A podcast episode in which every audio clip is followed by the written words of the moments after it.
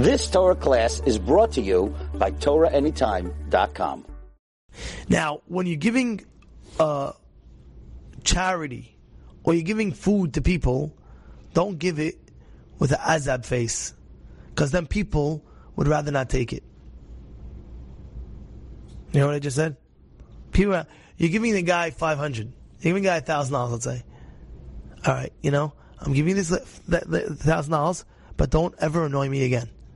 Don't ever annoy me again. He asked me three times. I'm going to give you this time, but don't annoy me again. Not again. So now you give me the thousand. You think the guy wants to take the thousand? You just buried the guy in the earth 15 feet deep. You know, don't annoy me. I'm annoying you. The guy Hazid, the guy needs money for whatever it is. And you're telling him, by the way, the last check, don't annoy me. That No, you do the opposite. You say, I'm very happy to help you. I want to help you more. As soon as things open up, understand what I'm trying to say? I'm, I'm not going to forget you. You know, I'll come back to you. You don't have to worry. Things like that. But to bury the guy and say, listen, I helped you three times already. Leave me alone. I'll give you one last time.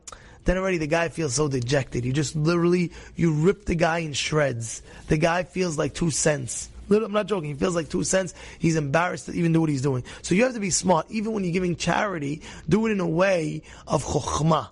Right? Do it in a way of chokhmah.